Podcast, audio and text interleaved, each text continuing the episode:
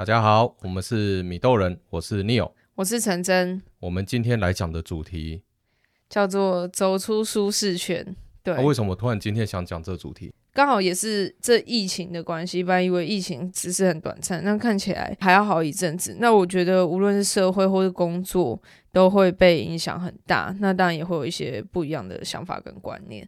像我认为走出舒适圈是一个很重要的事情，因为现在公司的变化太大。以前我们觉得很稳定的公司，可能一夕之间都不稳定了。比如说大同。大同之前因为华映的事情嘛，然后在他们股权的问题，嗯、我知道也是蛮多大同宝宝后来就离开了。你呃，所谓大同宝宝，就说他们从小就是爸爸妈妈都是大同的员工，然后在大同那个环境下出生，没有工作。应该是说，一方面是这种人，二方面可能是一毕业就进大同，然后在在各各个部门轮调，然后觉得哎、欸，大同是一个很大的品牌，很好环境，然后觉得很稳定。嗯、但是其实现在状态是。已经不稳定了。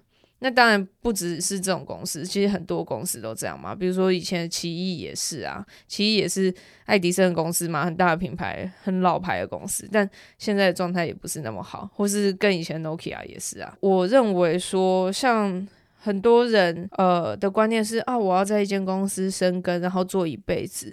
其实这种观念是很危险，因为你假如说在同一间公司待太久。你会忘记如何去改变，你可能工作内容是不一样，但是整体来说公司文化都是一样的，所以你可能会，假如说未来，比如说，诶，这间公司倒了或什么之类，你要换公司的时候，其他公司的人资或主管会担心，诶，你会不会活不下去？你会不会在这文化是无法适应、无法改变的？因为每间公司的文化都很不同。其实现在时代的变迁啊，实在太快了。对，像我们讲手机好了，手机是一年就等于是一个世代，一个新的世代了。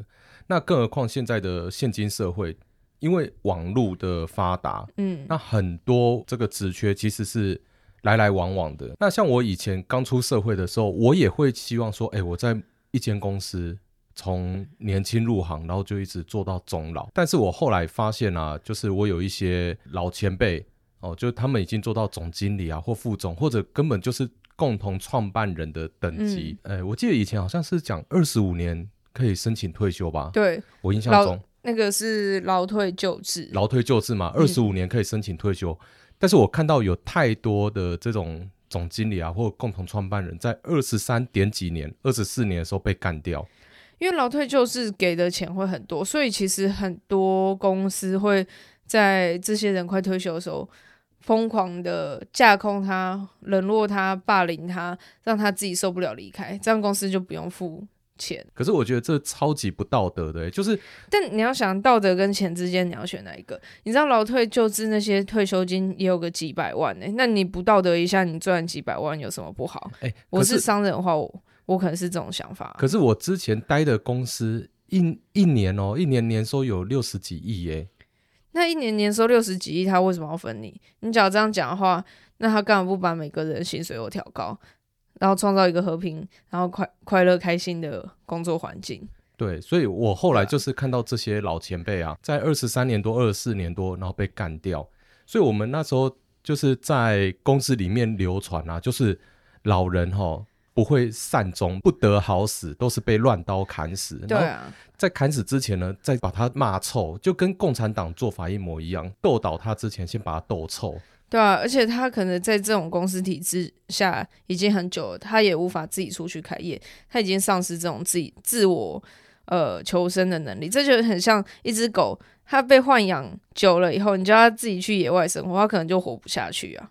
像我知道有一些高阶主管，他们真的是被干掉以后，嗯、他们自尊心一直放不下来。他会觉得，哎、欸，我以前都是某某集团的大大大主管啊，我现在出去开业，我是要去拜托人家，他也放不下那个自尊。对、啊，有时候就会会觉得说，曾经我听过一句话，就是越晚改变越痛苦。那这种人他已经太晚太久了，所以。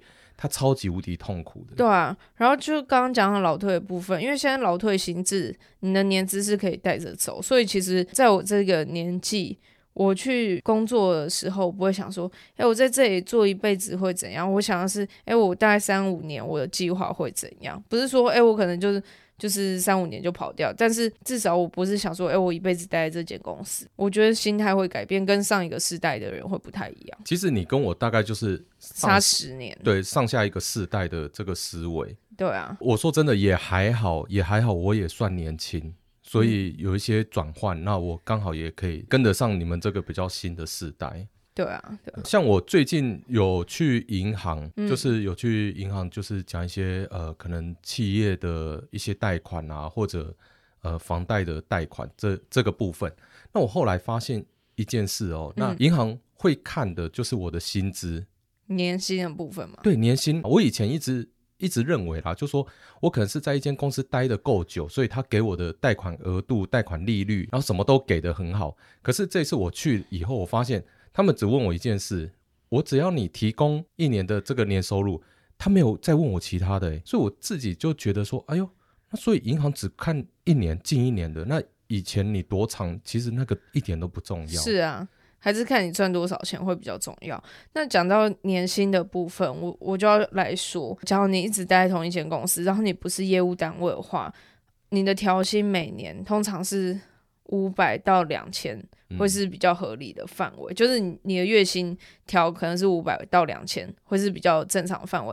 但是五百到两千，你在这里做十年，好，你就算每年调两千好了，那你做也才多两万，这个真的是蛮惨的。我可以分享一个实际的案例，我自己的一个亲戚啊，就就我老婆的妹妹啦，嗯、她在某某零售公司，她从一个小职员、小助理哦。她当年是反正一个很小很小的助理，然后现在做到一个呃部门的主管。嗯，那他这十呃十二年之间，嗯，他薪水大概就两万块，等于是一年挣两千块。然后他上个月上个月有一个呃隔壁部门跟他同平行职位的嗯的人进来，瞬间空降哦，薪水就比他多两万。对啊。我靠！然后他就就说：“为什么我们明明就是做一样的事，而且他是空降，他为什么凭什么比我多两万？”所以这就是我讲到说为什么要定期跳槽，因为你在跳槽的话，你，你通常你的年薪会多百分之十，就是做一样事情的话，你年薪多百分之十到十五是合理范围。那当然有时候也可能是百分之二十或二十五都有可能。前提是你是不是即战力，你是不是可以带资源、带人脉进来，那当然谈的空间就会大。我认为跳槽才是调薪水最快的方式。那跳槽多久跳一次呢？在中国的话，通常他们是一年跳一次，一到三年之间跳一次。但有时候对于中国猎头来讲，你三年跳一次，他们会觉得你这人有问题，怎么那么久才跳？是不是找不到工作？三年呢、对，对他们来讲，三年有点太长了，通常是一年到两年之间会比较合理。那在台湾的话，你一年一跳，通常公司会觉得，哇，你这人很不稳定，你都还没学到，你专案都还没做完你就跑了。所以台湾的话，通常是三到五年跳一次，会是比较合理的状态。嗯。那像这个跳槽的时候，你刚刚有讲说，除了薪资可以可以谈薪资嘛？可能二十到二十五，呃，什么十五到二十五之间的这个。薪资的调整空间，那像职称呢？能像我，我假设好，我现在我要去应征一个，呃，一个建设公司。对。那我以前在某某中介公司，我可能是叫科长或副理啊。我职称我能不能要求我想要更大的职称？可以啊，可是你要看公司规模啊。假如说你以前那间公司它是六千人，然后你到现在这间公司六百人，那当然可以要求。可是你假如到现在这公司六万人，然后你还说你抬头要更高。那当然就要看你能力啦，所以其实有时候是要看公司内它的职称状态，还有呃，我之前有遇过金融业的，比如说中信的经理跟富邦的经理可能就有差。我假设啊，其中一家可能他的经理是呃二三十岁的人就就可以做经理，然后另一家的话，他可能要四十几岁的人才会有经理这抬头，所以你就不能拿说，哎、我要 A 加经理的抬，我我在 A 拿到经理的抬头，我要在 B 拿到经理的抬头。那就不能对比，要去看他们公司里面的组织架构。我曾经有遇过一个很好笑的事情哦，就是我去当年我在一个很大公司，然后就是要去跟一个很大的塑胶工厂，嗯，什么什么四宝公司去合作，就是要谈一些厂办的一些合作。然后后来，因为我那时候是挂挂经理的职称，然后我要去跟人家谈，然后结果对方出来一个叫高级专员，嗯，然后我就想。哇靠！这间公司也太没礼貌了吧！哎，我们公司派经理出来谈，然后你们公司只派一个高专。那时候我我就我就觉得，哎，这个公司真的是不懂礼数。后来就是谈谈谈的过程，我发现，哎，不对哦，这高专。可以决定事情，好像超过我想象的多。嗯，要不然我原本都以为高级专员可能他可能就记录记录呃这个要合作的厂商的条件，然后说哎我回去跟公司回报。我我以为是这样子，可是很多东西我提出来的当下，他基本上就说好可以，这个我可以决定权限。那、嗯、后来才才知道，我整个回去以后回公司以后，然后再跟。我的呃那个副总总经理就提报，然后他说：“哎呦，人家派高专出来哦，这么大，哦，真假的？这这叫大哦？”对啊，所以就是规模不一样，限制我的想象力了。对啊，还有很多外商，他们也会把抬头给高，或者说在中国有些职称也是给很高啊，他就可能随时都给你个 director 啊什么的。嗯，台湾的那种。超大型的集团反而给的很小诶、欸，title 给的很小，可是权限很大。很多啊，你看他们的子公司那么多，他们规模又是科层组织那么明显、嗯，那他假如说那个 title 都乱给的话，那不就一大堆 director 吗？乱七八糟的，那、哦、你就更不知道谁才是最有决定权的那一个人。这就很像政府单位啊，政府单位专员也分好几等啊，就很像九品芝麻官这样子啊，每个都官，可是他就是有不同的等地啊。嗯，而且决定的权限也都不一样。对啊，对啊，嗯，所以 title 这事情可以谈，但前提是你要去看公司的组织架构，然后薪水也是。薪水的话，我必须说，你假如真的是在公司内，他们一定都有一套核心标准。嗯，那当然你是有谈判空间，可是还是不能违违背他这个核心标准。像我也有很多海外人选回来。那我都会很明确跟他讲，台湾的薪资水准状况在哪里，能谈高当然很好，我我开心，他开心，大家都开心。可是不可能说，哎、欸，我拿那个中国或香港薪水，然后直接在台湾也拿一样的，这是不可能的。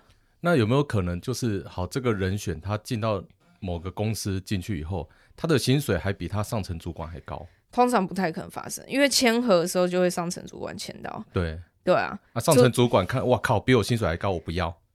就把它呃，这是人性啊，嗯，对啊，而且你签了以后，那会不会公司觉得说，哎、欸，这个人年轻有为更好用，然后把你这上层主管踢掉？哎、欸，我当初我有用过这样子的人呢、欸，就是我和，因为我那时候是用人主管，然后我就是要人，然后就从外面应征一个人进来，嗯，然后他的薪水，反正他提出来的薪水很，反正就比我高，但是我也看中他的能力，真的也也是还蛮不错的，而且。曾经有过一些时机，我就把他录用进来。可是我后来发现，就是他薪水虽然比我高，以人性来讲会不爽，你知道吗？因为我、啊、我做事情还有我担的责任比他大很多，可是我薪水却比他还低。但是我那时候年轻，我会觉得说把事情处理好最重要。可是呢，他薪水比我高之后，呃，因为有些专案上还有一些沟通的的问题，然后再加上企业文化，他自然就很快，其实很快了，大概三个月还是四个月他就离开了。我能认同你讲的人性这件事，因为上层主管会，除非今天是老板直接找、嗯、或人资直接找，嗯，那他可能上层主管不好薪水。我在推荐人选的时候，有时候我不会把人选薪水直接写在。那个推荐资料上面，我会另外写一封信给人资，所以就只有人资知道薪水，这样会比较容易避免这个问题。比如说我最近有个人选，他在海外年薪千万，然后他要回台湾，他跟我说钱多少他都不在意，然后我就跟他说，那一百万你可以接受吗？他说其实也是可以。那我说哇，那你交给你一百万，然后做跟你。领一千万一样的事情，我不信你会你会能接受，尤其你遇到不开心的时候，你的忍受度可能就变成只有一成而已。嗯，对啊。然后我说这就是人性。后来他想一想，他说对，他虽然不缺钱，可是的确叫他领一百万去做一千万的事情，或是做差不多的事情，他应该会真的蛮不开心的。就薪水这件事，嗯、你套用在职场上，其实讲难听点，它叫遮羞费啦。对啊。那只是说，你这个遮羞费，你你真的做不爽或不开心的时候，这是遮羞费能不能遮住你的心？对啊，对啊，所以你刚刚讲啊，一千万然后一百万，哇，差十倍。对啊，一千一千万被羞辱一下也也还好啊，能够能够接受。可一百万，然后做要死要活被羞辱的话，真的是马上爆炸吧？我跟你说哦，我有个客户，他曾经是在某个海边的代工厂。嗯做厂长，嗯，然后他们一级厂长，你知道固定要开会，对，要跟某某某某董开会哦，嗯，固定开会。然后那个厂长哦，就被踢屁股，在会议上被叫起来站着哦，踢屁股，嗯，很铁血的公司，呃，这样讲你大概就知道。然后我就跟他讲说，哎，某某哥，你干嘛这样子？哎，你是一级主管，你去外面别的代工厂或别的公司，应该也可以给你不错的薪水吧？然后他说没有，我薪水比其他厂长还高，嗯，所以他觉得他被羞辱，他 OK。然后我后来有偷偷问他的年薪两千万。两千万，那这样被踢两脚也没问题啊。他说他每个月被踢两脚，对啊，然后然后然后他就他就跟我说，哎、欸，老弟啊，这个就遮羞费。然后我那时候我才懂，哦，原来薪水等于遮羞费的概念。对啊，就你的忍耐程度可以到什么状态？哎、欸，两千万呢，每个月被踢两脚，哎，对啊，OK，而且他他还有呃固定配配一些股票，所以我就说很明确嘛。你能够接受到什么程度，这跟你的薪水会有很大的关系，所以就变成说你一定要转职，不然你就是每个月每年调薪这样子，每个月顶多多两千，那你觉得你的忍耐度会提高吗？应该不会吧？我觉得忍耐度是随着岁月而慢慢减低的。所以我刚刚讲我老婆的妹妹啊，嗯、就是上个月知道这件事，然后最近就疯狂的在靠腰，可她也不会走啊。她已经做十几年，她不会走，而且也没有公司会要她。我觉得走不了。重点是没有公司会要她，因为其实他的工作应该是应该是比较后勤单位吧，很后勤成本单位。对啊，对啊，所以他老实说，你可以带什么资源或人脉嘛？应该也很难吧？你那些 vendor 其实也带不走啊。就算他的 know how 带走去别的公司，其实其实讲白点，他是做跟客服有关，他是大的客服主管。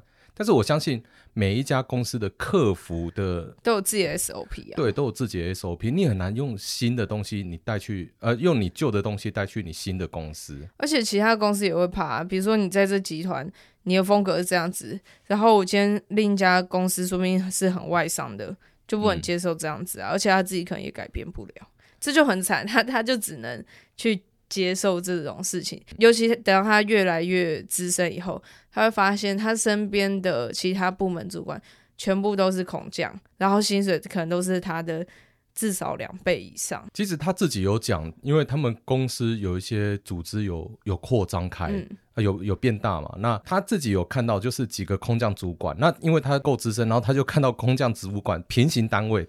然后他就看，哎、嗯，人家的薪水怎么比他高两成、高三成？其实有些可能高了快一倍或两倍都有可能，因为他们他的那个公司也是我之前的客户，所以我大概知道他们里面的薪资状态。有些高了快两倍、三三倍都有可能哦。哇塞，你从一个小助理，然后从小打拼到老，哎，从他最青春精华的二十二三岁。大学毕业，然后到现在进去，哇，已经三十五岁。可是老实说，你去看那些空降的人，他的背景说不定真的是能够带给这个公司一些改变啊。比如说他是其他外商来的啊，或是有很多海外的零售相关的经验啊，或是说是很知名的学校，嗯、那种海海归回来的，可以带着公司去东南亚市场打下来，这都有可能啊。嗯、这是你的太太的妹妹无法给的东西啊。所以人家能够拿这钱，公司公司也不是笨蛋啊，他要付这钱，他就是确定说他一定可以拿拿回来，而且还赚更多，不然他不会愿意付这个薪水。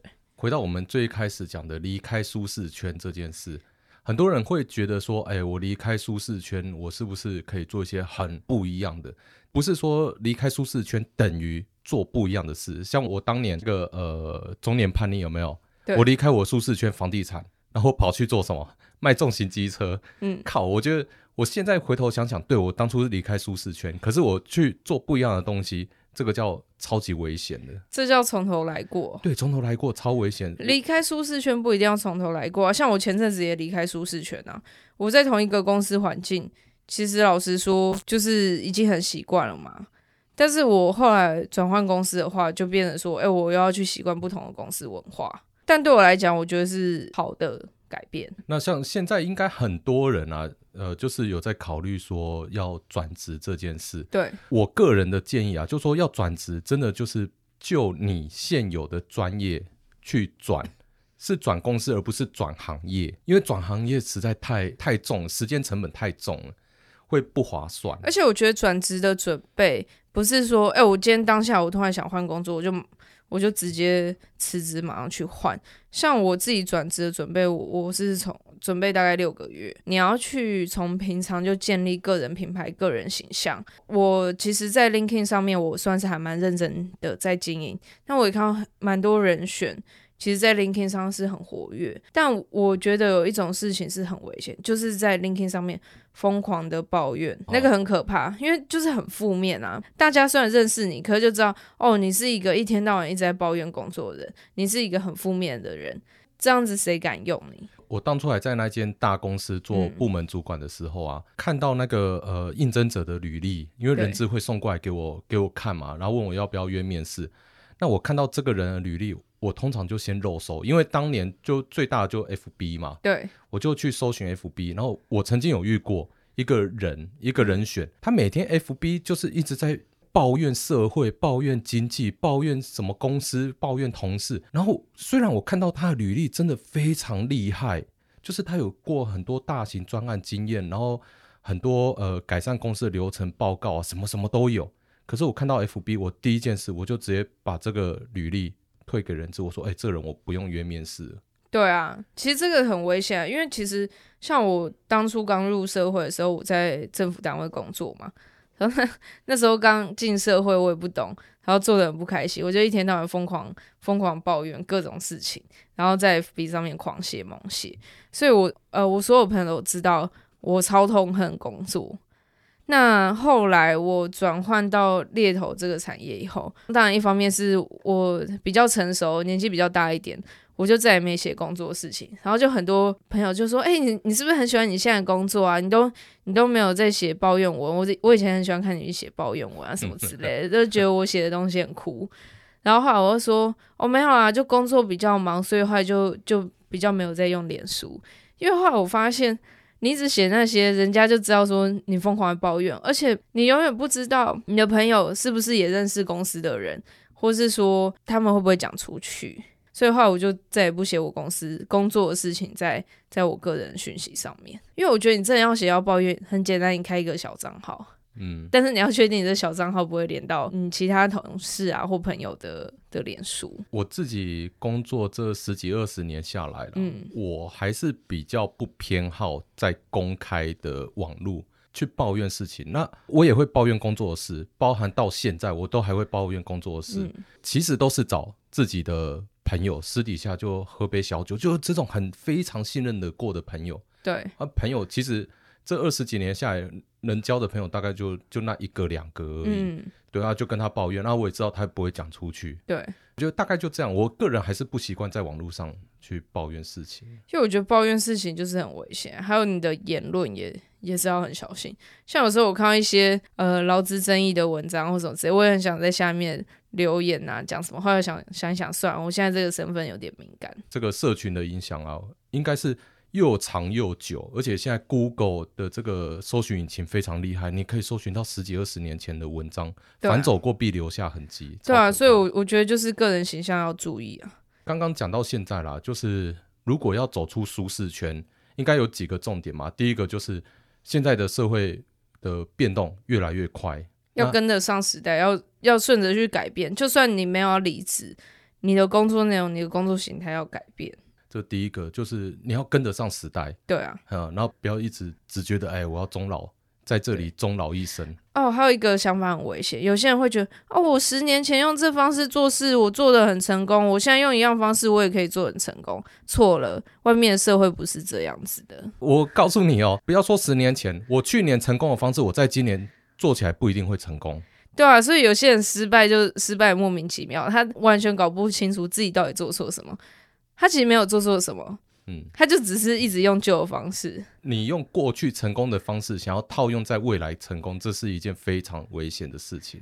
对啊，反正第一个就是要跟得上这个社会快速的变动。那第二个就是去换工作啦，就是你的薪资会有一定水准上的调整。嗯，通常会啦，除非除非说你做的事情完全不相关。比如说，哎，你今天是卖房子的，跑去卖车子，然后你要调整，哦，人家一定想说你又没相关经验。对啊，所以这个呃舒适圈的转换，第二点就是你要转换，就是在你原本的专有技能去做转换，啊、哦，那你的薪资或许会有一水准的提升，嗯，那加上你的 title 如果你去的公司呃比较大啊、呃、或比较小，反正 title 这东西都可谈，薪水可谈，这是第二点。嗯、那第三点就是我们刚刚最后讲的呃社群的影响，不管是 LinkedIn 还是 FB 的发文，对啊，甚至 PTT、PTT 啊这些都要谨慎小心，不要有一些负面的文章留在上面。对啊，真的要靠背什么就找朋友吗？找自己。很好的兄弟姐妹，就私底下喝个酒啊，聊个天，讲一讲就好了。对，讲一讲就好了。因为这种东西真的是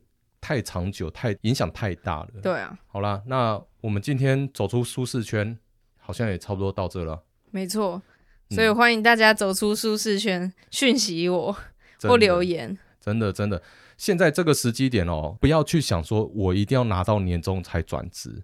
因为很多职缺，其实你可以在领到年终之前就先去 interview。对啊，然后你领完一拿到薪水，当天马上提离职。嗯，对，那时间点刚好，现在差不多要准备，因为十二月底会有一波呃海外人才回台湾，到时候竞争力会越来越强。对，嗯、大家竞争会越来越强，所以先预先布局吧。好啦，大家有任何想法就私讯陈真吧。好，谢谢大家。还有我们是米兜人，还有我是 Neo。好啦，今天到此啦，谢谢各位，拜拜。拜拜。